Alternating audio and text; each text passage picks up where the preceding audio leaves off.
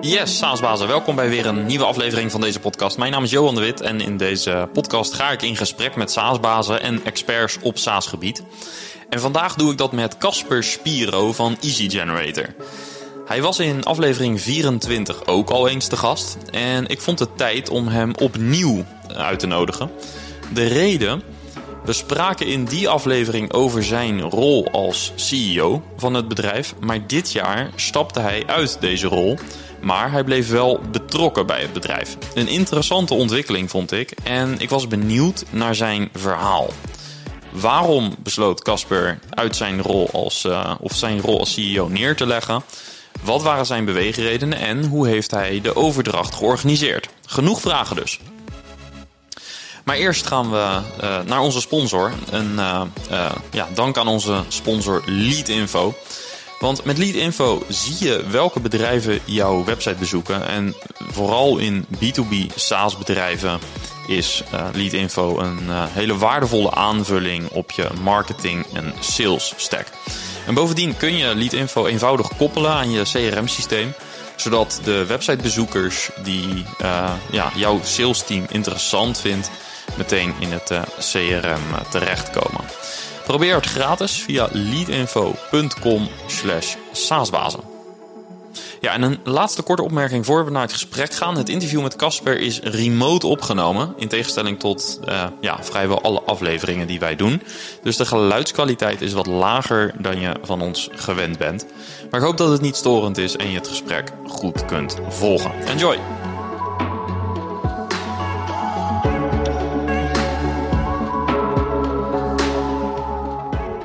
Ja, Casper, van harte welkom de, in je tweede optreden in deze podcast. Ja, dankjewel Johan dat je me zomaar terug wil vragen. ja, nou ja, daar was ook een goede aanleiding voor. Want uh, in aflevering 24 hebben wij samen gesproken over jouw rol als uh, CEO bij Easy Generator. En dat is ook meteen het thema van vandaag, want je bent geen CEO meer, maar je bent nog wel betrokken bij Easy Generator. Kun je ja. vertellen ja, wat je nieuwe rol is en uh, hoe dat tot stand is gekomen? Ja, uh, ik. Uh, dus als je even terugkijkt naar de geschiedenis bij Easy Generator. Ik ben daar uh, bijna twaalf jaar geleden begonnen. 1 december is dat twaalf jaar. En eigenlijk zijn er twee stukken die we hebben gedaan. De eerste 2,5 jaar hebben we eigenlijk geprobeerd het bestaande product wat er toen was uh, te verkopen en succesvol te maken. En dat is toen eigenlijk niet goed gelukt. Uh, we hebben toen wel alles geleerd wat we fout deden. Dus uh, eigenlijk toen ik tegen de aandeelhouders op een gegeven moment zei van... Uh, volgens mij is het beter om te stoppen, want we gaan niet halen wat we willen. En toen zei ik nog, maar by the way, ik heb nog wel een leuk idee hoe we het beter kunnen doen. tot mijn verbazing zeiden ze toen ja. En dat was eigenlijk de start van de tweede Easy Generator. Dus eigenlijk zijn we in 2013 vanaf nul begonnen. En ik heb in zeg maar de afgelopen negen jaar, bijna tien jaar heb ik dat uh, uh, ja, verder mogen brengen. En het is hartstikke succesvol geworden. Dus daar ben ik super blij mee. Um, ik heb het uh, kunnen brengen naar, naar ruim 100 man. we zijn door de 10 miljoen euro omzet heen. Um, de, de, business is heel gezond. Hè? Het is 100% recurring enzovoort enzovoort. Dus dan ga je op een gegeven moment ook kijken naar van... wat vind je zelf leuk en waar ben je zelf goed in? En de volgende stap is natuurlijk dat we naar, uh, van 10 miljoen naar 100 miljoen moeten en van uh, 100 man naar 1000 man. En dat is natuurlijk een heel ander soort uh, transitie die je moet maken dan van 0 naar 100, zeg maar. Um, en ik zie mijzelf meer als, uh, minder als, zeg maar, als een manager, meer als een soort van leider of inspirator, meer als iemand die richting geeft. Um, en ik, ik vind zelf het werk ook het leukste met het product, met de innovatie uh, en dat soort zaken. En wat je dan ziet, als je gaat nadenken over welk traject ligt er dan voor ons om van naar, naar 100 miljoen te gaan en naar 1000 man. Ja, dan krijg je een heel ander soort bedrijf, een heel ander soort management, waarbij ik me afvraag, A, of ik dat wel goed zou kunnen. Maar vooral voor mij uh, zou ik dat ook leuk vinden. En dan was het antwoord eigenlijk van, nou, volgens mij niet. Volgens mij vind ik andere dingen veel leuker, zoals bijvoorbeeld met klanten praten, presenteren, podcast doen, schrijven. Uh, dus daar word ik eigenlijk veel blijer van. Dus uh, vandaar dat het idee geboren werd van, goh, dit is misschien wel een, een, een goed moment om dat stokje over te dragen aan iemand ja. anders. En dus in mijn nieuwe rol ben ik eigenlijk ook, ja, ik omschrijf het eigenlijk, ik heb de krenten uit de pap gevist, want ik ben nog steeds verantwoordelijk voor de product- en productvisie lange termijn, uh, waar gaan we heen met Easy Generator? Uh, ik praat nu ja, minstens een dag per week met klanten, denk ik. Wat ik echt super leuk vind. En aan de ene kant leer ik er veel van, maar kan ik ze heel veel challengen en kan ik ook kennis aan hun overdragen. Ik doe veel onderzoek voor het product. Uh, uh, we zijn met innovatietrajecten bezig, waar ik zeg maar in de discovery fase nu heel erg mee zit. Waar ik dus echt een beetje dat, ja, dat creatieve denken van, nou, hoe kan het anders, beter en echt out of the box en zo. Dus ja, dat soort dingen ben ik nu vooral op gefocust. En nou, daar word ik wel heel vrolijk van. Dus ja. dat is eigenlijk de, de transitie in een notendop en de reden daarvoor. Ja, ja gaaf. Ja, en voor wie uh, wat meer wil weten over uh, nou, die eerste fase waarvan je zei, die was uh, moeizaam. Daar, ja, als je dan aflevering 24 nog niet geluisterd hebt, is dat misschien even goed om daar naar terug te gaan. Want daar hebben we het even kort ook over gehad in die aflevering. Ja. Um, Oké, dus je schetst eigenlijk van nou, tot die 10 miljoen. Um, dat, daar, daar zat ik even in mijn woorden als een vis in het water. Uh, de vraag is of dat van 10 naar 100 ook weer hetzelfde zo zou zijn. En daar twijfel je aan. Um, nu zijn er echt boeken geschreven over de verschillen tussen zeg maar van 0 naar 1 miljoen, van uh, eh, 1 naar 10, uh, van 10 naar 100. Uh, dus er zijn natuurlijk absoluut hele grote verschillen in, in die fase. Ook voor jou als, als founder, als CEO of in welke rol dan ook. Um, maar ik kan me ook voorstellen dat het verschil tussen uh, 8 miljoen, laten we zeggen, en 12 hoeft niet per se misschien heel groot te zijn. Hè? Dus er zit natuurlijk een grijs gebied. Ja. Merkte je ook al bijvoorbeeld in de afgelopen, laten we zeggen, 24 maanden, dat je rol veranderde? Of, of is het meer omdat je denkt dat je naarmate je richting de 2030 gaat, dat dat, dat, dat nog moet gaan gebeuren? Waar, waar, waar, ja, waar sta je ongeveer? Um, ja, dat is natuurlijk een geleidelijk proces. Hè? Dus uh, als je echt helemaal als beginnende start-up bent en je bent met een team van vier, vijf man, is natuurlijk totaal anders dan als je met z'n twintig bent, met z'n vijftig. En we zijn op dit moment met volgens mij 160. Uh, dus dat gaat echt heel hard. Um, dus dat verandert sowieso langzaam. Wat voor mij wel denk ik een belangrijke verandering ook is geweest, is dat uh, wij zeg maar net voorafgaand aan COVID veel moeite hadden om de juiste mensen aan te trekken al in Nederland. Dus dat we eigenlijk gewoon veel meer mensen wouden aannemen dan we daadwerkelijk uh, in Rotterdam konden vinden. Of in omgeving. Um, en we hebben toen ons kantoor in Dubai geopend. En ons kantoor in Dubai is, is waanzinnig snel gegroeid. Volgens mij zitten we daar al ergens tussen de 70 en 80 mensen. We hebben net een nieuw kantoor geopend. Uh, en dat wordt nu ook ons hoofdkantoor. Dus je ziet ook dat, dat, dat het zeg maar een soort van shift is uh, daarheen. En dat maakt natuurlijk je positie als CEO ook anders. Als je zeg maar verder van het centrum af komt te zitten. Dus dat is misschien wel iets wat het, wat het versneld heeft.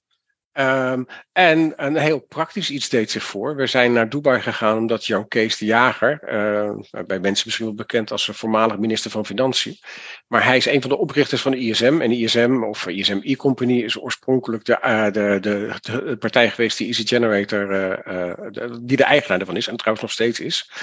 En Jan Kees was na zijn ministerschap is hij bij KPN gaan werken en daarna is hij weer zeg maar dingen gaan doen rondom ISM. En uh, hij vond Easy Generate eigenlijk hartstikke leuk. En dat gaf mij ook ineens een mogelijkheid van, er is iemand die, die snapt waar het over gaat, die er vanaf het begin af aan bij betrokken is geweest, die ervaring heeft in het, in het, in het managen en doorgroeien en internationaliseren. Dat gaf mij ook een hele praktische mogelijkheid om te zeggen, hey, wacht eens even, er ligt hier gewoon een soort van hele simpele oplossing om in ieder geval uh, uh, dat over te dragen aan iemand waarbij het gewoon goed gaat. En waarbij ik ook zeg maar weet dat ik zelf een, een bepaalde rol kan, kan krijgen die, die zeg maar past bij mijn ambities. Dus uh, dat was, het is een combinatie van dingen daarin. Het is uh, de, de, de, de, dingen die gebeurden, de, de, hè, dus de, ook het, de, hele Dubai-verhaal. Maar ook de, de beschikbaarheid van Jan Kees. En het feit dat hij, en dat vond ik eigenlijk wel leuk, want hij kan in principe natuurlijk alles gaan doen wat hij wil.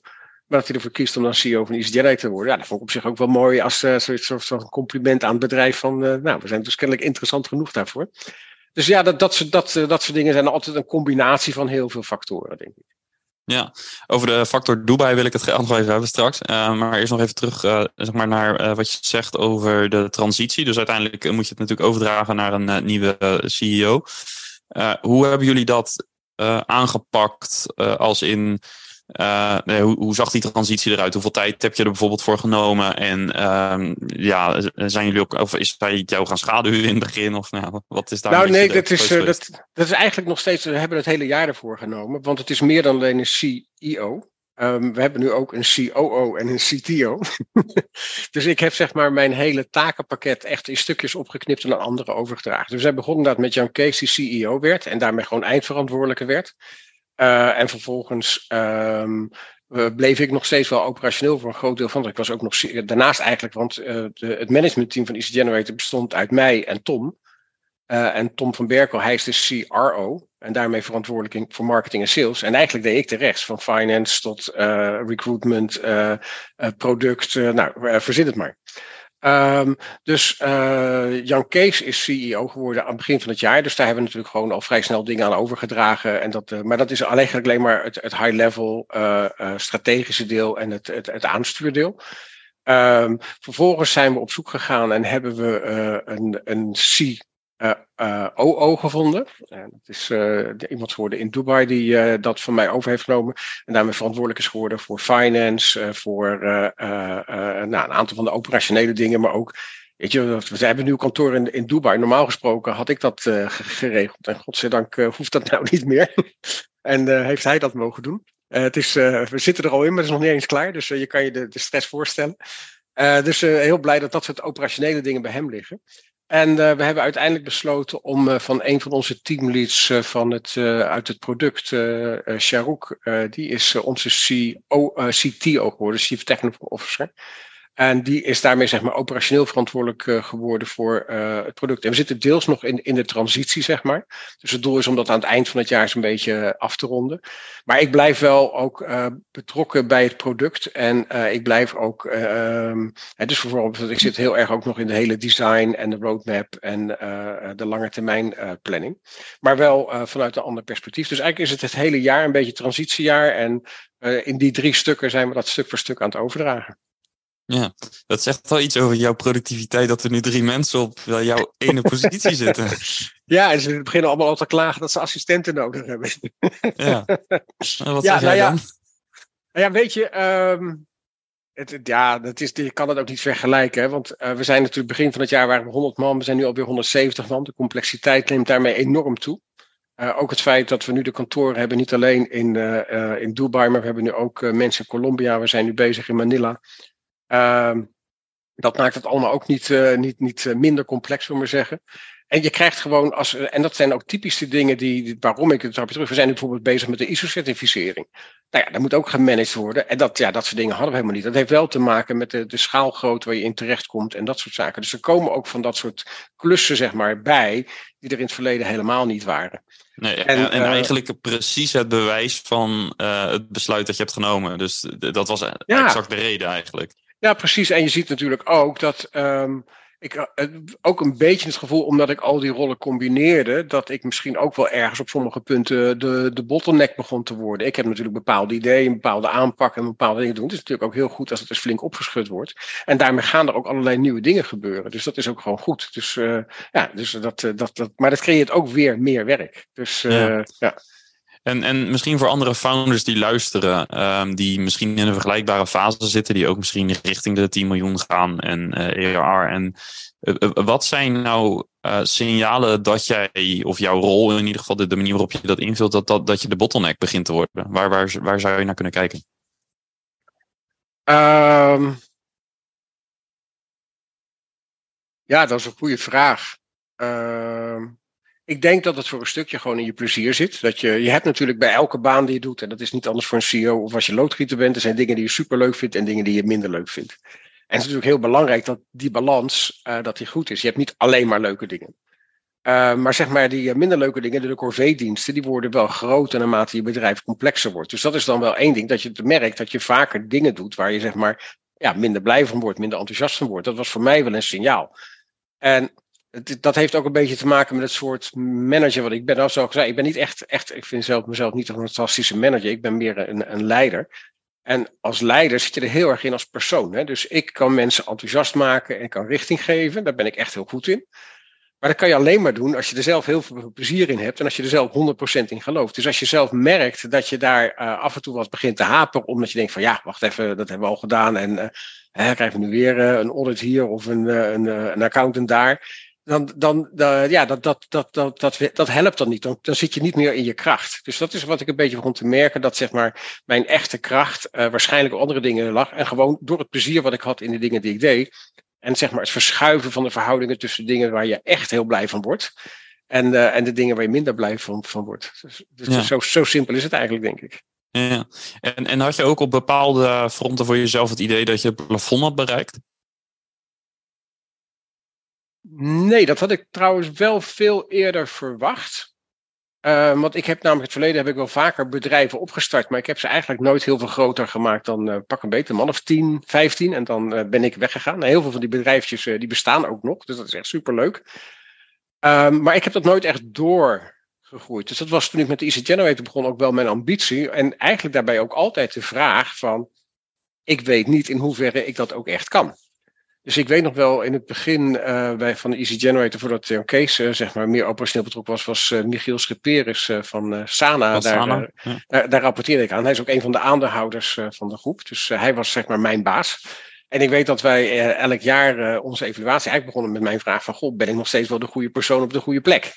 Want um, ik ken mijn, kracht, maar ook wel mijn beperkingen. Dus ik weet ook niet, ik ben uh, niet ontzettend gestructureerd. Nou, ik kan me ook voorstellen hè, hoe, groter hoe groter dat probleem is.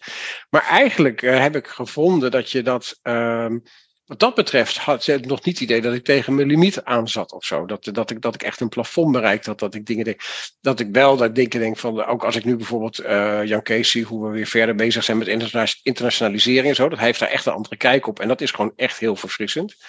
Uh, en dat was ook echt nodig voor Easy Generator. Hè? Dus uh, zonder Dubai waren we nu niet zo groot geweest als we nu zijn. Um, dus misschien daar wel, dat je toch te veel binnen je eigen kaders en, en, en beperkingen blijft denken. Misschien dat. Maar ik had er zelf nog niet echt heel veel last van. Ik heb wel het gevoel dat ik zeg maar op tijd de stap heb gezet voordat het een probleem werd.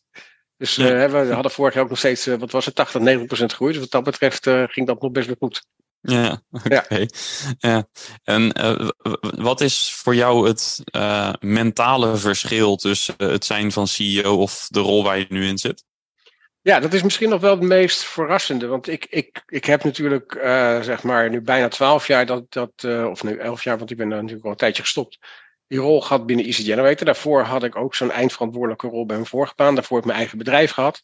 Dus eigenlijk, uh, pak een beetje, de laatste 25 jaar zit ik in rollen waarbij je die eindverantwoordelijkheid hebt.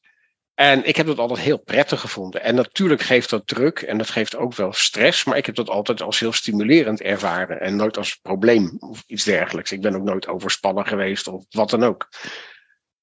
En dus ik had eigenlijk niet zoveel verwachtingen van. Maar nu, uh, nu zeg maar die verantwoordelijkheid zo'n stukje bij beetje weggaat, merk je dat het wel een heel grote impact op je heeft. En dat het echt heel anders is nu.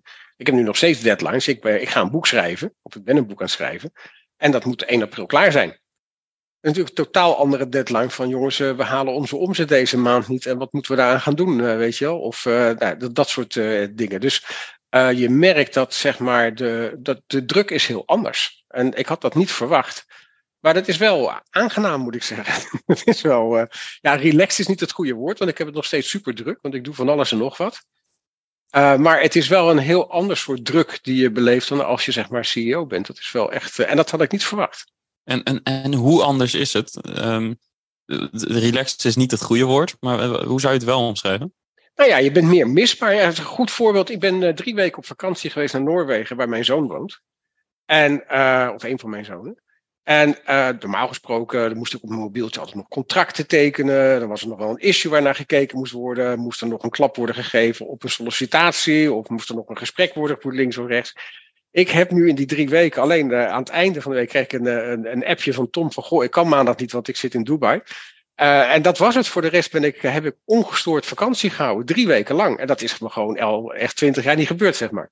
Ja, en, maar, maar, en, en, werkt dat ook door, zeg maar, uh, mentaal? Dus is het, want, want je wordt minder gestoord, maar betekent dat ook dat je nu dan, zeg maar, op een, uh, is je belevingswereld ook veranderd? Of is het alleen dat je praktisch niet gestoord wordt?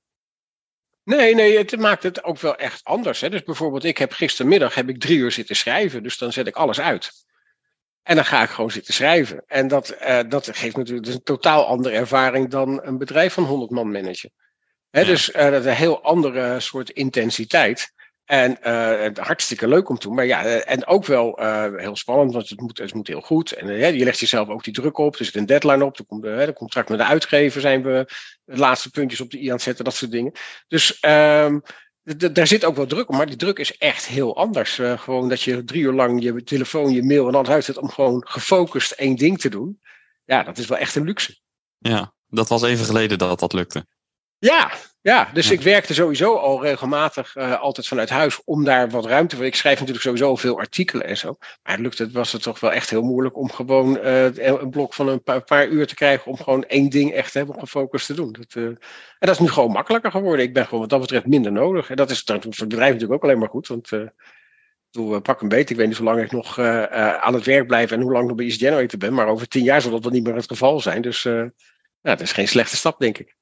Ja. Ook voor bedrijven. En, ja, en, en is er iets waarvan je, uh, wat je toch wel een beetje mist misschien, nu je die rol niet meer hebt? Um, ja, uh, je hebt een bedrijf natuurlijk op een bepaalde manier gemaakt en uh, gemodelleerd. En ik moet zeggen dat zeg maar, op strategisch gebied ehm, heb ik het, ben ik is, er, is er wat dat betreft weinig veranderd. Hè? Dus uh, ben ik het. Maar is het wel praktisch gewoon dingen echt veranderen. En een bedrijf verandert ook doordat je nu in, in, in, uh, ook in die andere landen zo hard aan het groeien bent. En ja, er zijn altijd wel dingen waar je denkt, god, dat zou ik zelf anders hebben gedaan. Ik bedoel, dat, en daarmee wordt het bedrijf ook wat anders. Dus dat is dan wel eens, dat is, ja, lastig is misschien nog niet eens het goede woord. Want je weet dat van tevoren, maar dat is natuurlijk wel wat er gebeurt. Ja.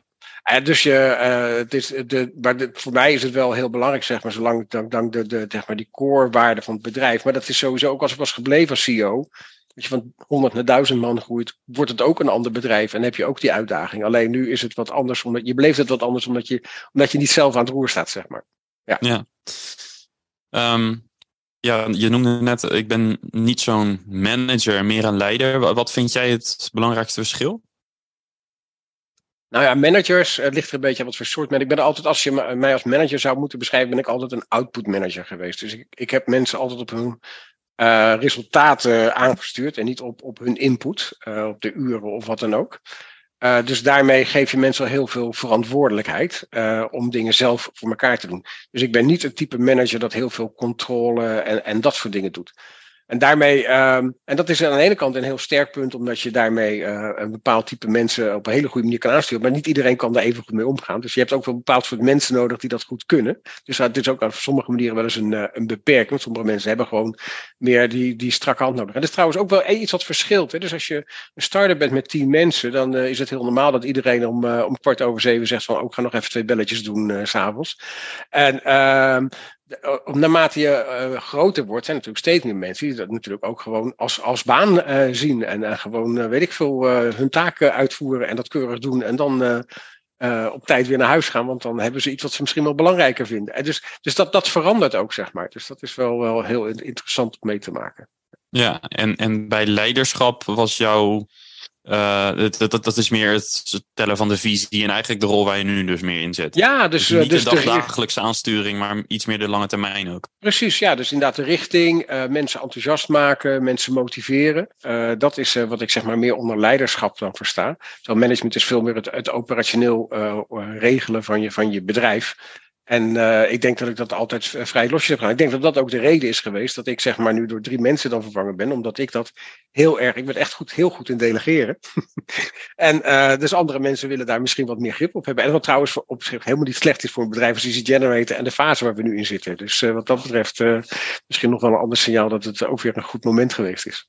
Ja, um, het antwoord op deze vraag is veel te complex om dat even in een paar minuten te geven, denk ik. Maar kun je ons toch um, een, een beetje een inkijkje geven in wat zijn nou de belangrijkste eigenschappen die je moet hebben als CEO om een SaaS-bedrijf naar 10 miljoen ARR te brengen? Dus als jij terugkijkt, in ieder geval in jouw situatie, kun je wellicht een paar punten noemen, die, misschien beslissingen die jij hebt genomen of eigenschappen die echt cruciaal zijn om uh, nou, tot dat punt te komen? Um, ja, uh, nou ik denk dat het begint bij het begin het feit dat wij eerst zeg maar het eerste stukje gefaald zijn en daarna herstart zijn. Ik denk dat dat echt een zege is geweest. Want daarmee hebben we zeg maar een hele goede basis kunnen leggen. De kans dat ik die, dat ik die mogelijkheid heb gekregen van de aandeelhouders om te zeggen, jongens, we doen het gewoon nog een keer. Uh, dat is wel echt bizar goed, want daarmee hebben we nu een bedrijf waarbij de omzet is 100% recurring. Onze oplossing is 100% SaaS. Het kost ons drie minuten om een klant te activeren, weet je wel. En dat zijn allemaal dingen die zo belangrijk zijn als je door wil schalen. En daarin zijn we heel zuiver en heel puur. We hebben echt nul installaties bij Antigrant. We hebben dus maar één server, één applicatie voor al onze 2000 klanten. En of dat nou Philips is of Danone of de slager om de hoek bij wijze van spreken. Ze gebruiken dezelfde software en dezelfde installatie. En, uh, en dat is ontzettend krachtig. Dus dat is een besluit geweest wat heel erg goed geweest is. Um, voor de rest denk ik dat je... Uh, een goed product en geloven dat product is natuurlijk cruciaal. Zonder goede oplossing, als je geen waarde toevoegt, ja, dan kan je nog net nog zoveel willen, maar er gebeurt er niks. Dus we hadden ook een idee wat apart was. Hè, dus onze visie van het Employee-Generated Learning. Hè, dus dat het niet instructional designers, e-learning specialisten moeten zijn die content maken, maar mensen gewoon in het bedrijf. Um, daarmee creëer je eigenlijk een, een nieuw soort markt. Uh, dat is natuurlijk enorm uh, van betekenis geweest van succes. Bijvoorbeeld, als je kijkt naar Unilever, die hebben misschien uh, 40 instructional designers.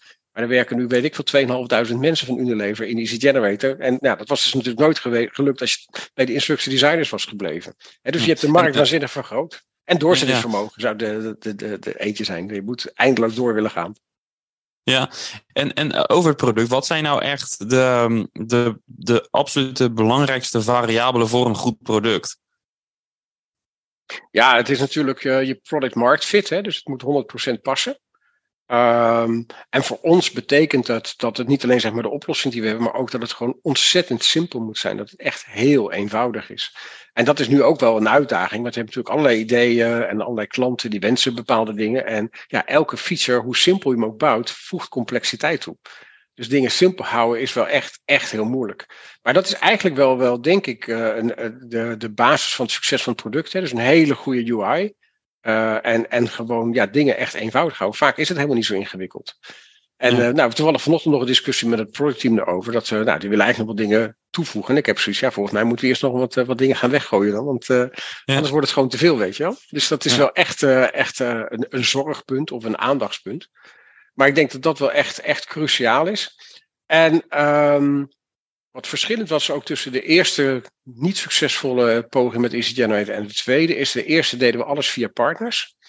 En de tweede deden we alles met direct sales. We zijn nu pas voor het eerst een partnernetwerk aan het opzetten.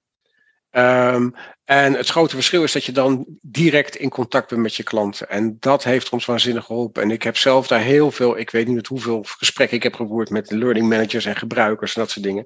Maar dat is wel cruciaal, want dan, dan, dan, dan hoor je zelf, je voel jezelf wat goed is en wat niet goed is. En zit je veel meer aan het stuur.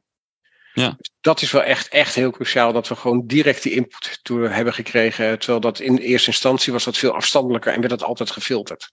Ja, dus dan uh, komt er ruis op de lijn. Ja, ja, precies. Ja, ja. Uh, Dubai. Waarom Dubai?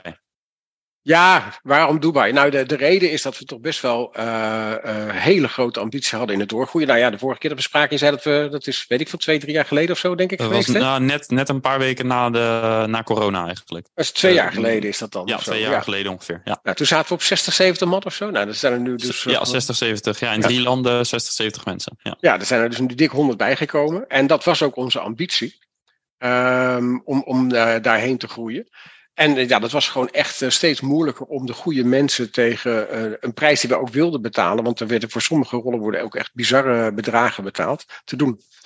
Um, en wij hadden de mazzel, nou Jan Kees kwam in beeld, hè, die ik al vertelde, en die is verhuisd naar Dubai, dus die zat daar. En die was er samen met Sana, ons zusterbedrijf, daar van plan om daar een kantoor op te zetten voor Sana, voor hun Midden-Oosten en voor Azië.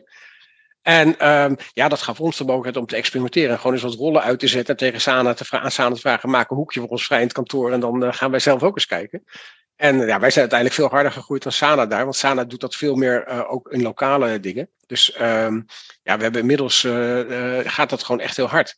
Maar dat is voor ons wel wat. Het verschil is natuurlijk, is dat. Um, um, we hebben wel mensen in Rotterdam die naar Rotterdam zijn gekomen voor Easy Generator uit het buitenland. Als je naar Easy Generator kijkt, um, van die 160 mensen, er zijn er misschien 10 zijn Nederlander of zo. Um, ik, heb, ik zou het niet eens kunnen tellen, maar het zijn er in ieder geval heel weinig. Ja, ook, ook, ook in het Nederlandse uh, vestiging, waar we nog steeds een man of 30 of zo hebben werken.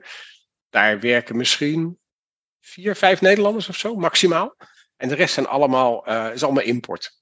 En uh, heel vaak mensen die hier gestudeerd hebben en willen blijven. Mensen die uh, hier voor de liefde komen, omdat ze een vriendje of vriendinnetje hier hebben. Dat, dat soort dingen. Maar dat, dat is altijd al wel heel erg, uh, heel erg sterk geweest. En, um, maar we hadden toch steeds meer moeite om die goede mensen aan te trekken. En uh, ja, in Dubai uh, bleken wij gewoon super succesvol mensen aan te kunnen trekken. En mensen willen ook echt naar Dubai. En dan gaan ze iets En in Rotterdam is het andersom. Hè? Dus we hebben wel mensen gehad die voor Easy Generator wilden werken. En dan ook wel bereid waren naar Rotterdam te komen. Maar dat was maar heel zelden. Maar je hebt gewoon uh, miljoenen mensen die heel graag een plekje in Dubai willen.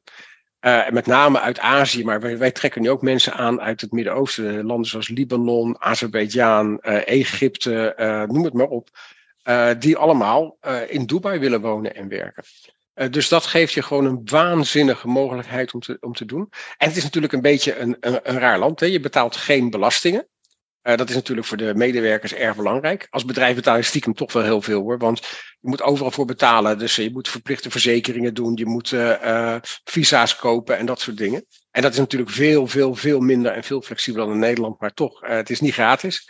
Maar um, je kan op die manier kan je gewoon heel makkelijk kan je, kan je, kan je dingen opbouwen. En ja, dat ging bij ons eigenlijk in, in een razend tempo. En uh, ja, we hebben nu een kantoor uh, net uh, geopend waar volgens mij kunnen we de 250 man in kwijt. dus voorlopig kunnen we even door. Ja, ja wauw.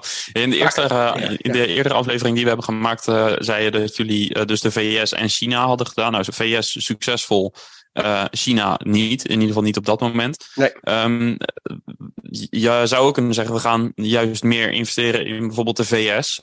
omdat die markt natuurlijk ook heel groot is. Dus wat is uiteindelijk los van de mensen de afweging geweest? Hoe, hoe strategisch belangrijk is Dubai voor bijvoorbeeld het Midden-Oosten? Ook gezien de tijdzone en dat soort dingen. Ja, nou voor, voor het Midden-Oosten en Azië ligt het natuurlijk uh, veel beter. Hè? Dat, uh, dat, schelen nu drie uur, in de zomer twee uur met ze. Dus zitten gewoon dichterbij voor Amerika is het ver weg. Dus uh, het andere wat we hebben gedaan, we hebben een kantoor geopend in Colombia. Dus we zitten nu uh, in uh, Colombia hebben we ook. En ook weer voor ons makkelijk, omdat we ook weer een hoekje van het kantoor van Sana mochten gebruiken. Dus het voordeel van een, een grotere zus hebben, zeg maar. Ja. Dus dat zijn we gewoon klein begonnen. Maar er zitten nu volgens mij ook alweer tien mensen. En die werken echt aan de ene kant op de Amerikaanse markt. Hè, dus BDR's en EI's zijn het voornamelijk die de Amerikaanse markt bewerken. Maar we kijken ook zeg maar, naar achteren, naar de, de, de Zuid-Amerikaanse markt. Waar we wel wat klanten hebben, waar natuurlijk nog heel veel groei mogelijk is. Dus uh, dat doen we daar. En we zijn ook op dit moment in Manila mensen aan het aannemen, waar het heel gewoon is. Manila, dat, ik wist het trouwens ook niet, dat, uh, dat, uh, dat is vroeger is dat een Amerikaanse kolonie geweest. en daardoor spreken mensen, de enige Amerikaanse kolonie ooit. en daardoor spreken mensen heel goed Engels. Uh, en het is in, uh, in, in die contraien heel normaal dat je, dat je zeg maar een baan hebt uh, voor, voor Amerikaanse uren. Dus daar kan je best hele goede mensen krijgen, ook voor de Amerikaanse markt. Dus ik denk dat dat, dat soort locaties misschien nog belangrijker is voor de Amerikaanse markt dan, dan Dubai. Dus Dubai is vooral gericht op Europa, Midden-Oosten en Azië. Um, en Amerika wordt wel grotendeels gedaan vanuit Nederland, maar nu ook in steeds meer toenemende mate vanuit Colombia. Ja. we hebben wel gemerkt, dat wel een van de dingen met successen. Dus als je een sign-up doet, hè, als er dan uh, gewoon binnen no time iemand ook echt contact met je opneemt en, uh, en je begeleidt, dat, dat, dat, dat maakt de succeskans zo ontzettend vergroten. En uh, met de tijdsverschillen was dat lastig. En nu in Colombia zitten, die zitten natuurlijk gewoon zes uur bij ons vandaan. Dus gelijk aan de, aan de oostkust in Amerika. Dus dat maakt het heel veel flexibeler. En ook met support. Hè. We geven tegenwoordig 24 uur support uh, uh, rond de klok dus.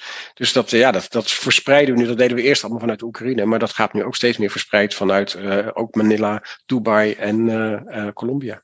Ja, mooie ontwikkeling. Um, tot slot, je gaf net aan, ik ben eigenlijk nog steeds best wel druk. ondanks dat ja. ik geen CEO meer ben. Um, vertel, wat staat er voor de komende, nou laten we zeggen, 12 maanden vooral op de planning, ehm, behalve je boek?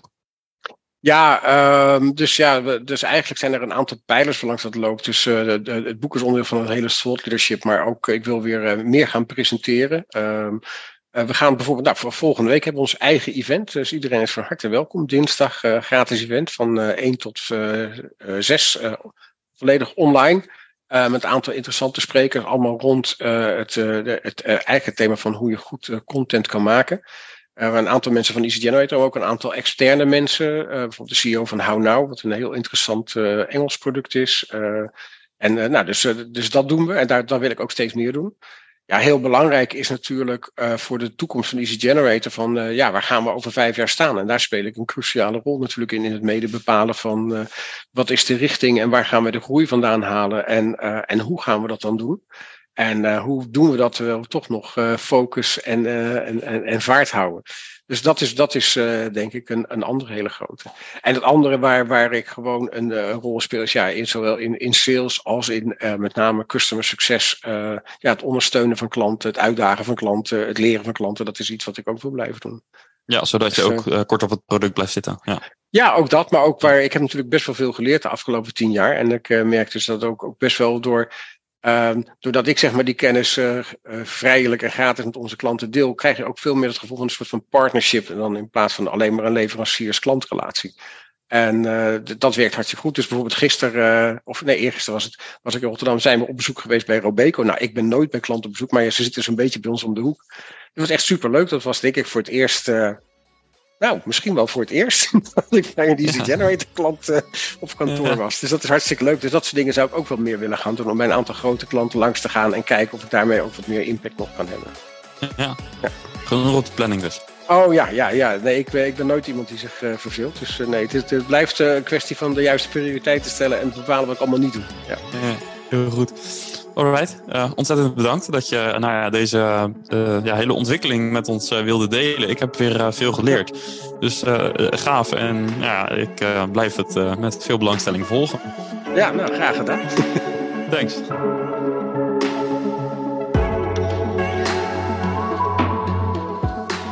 Yes. Nou, en tijdens deze aflevering moest ik af en toe denken aan mijn gesprek met Rick Goud van Ziver.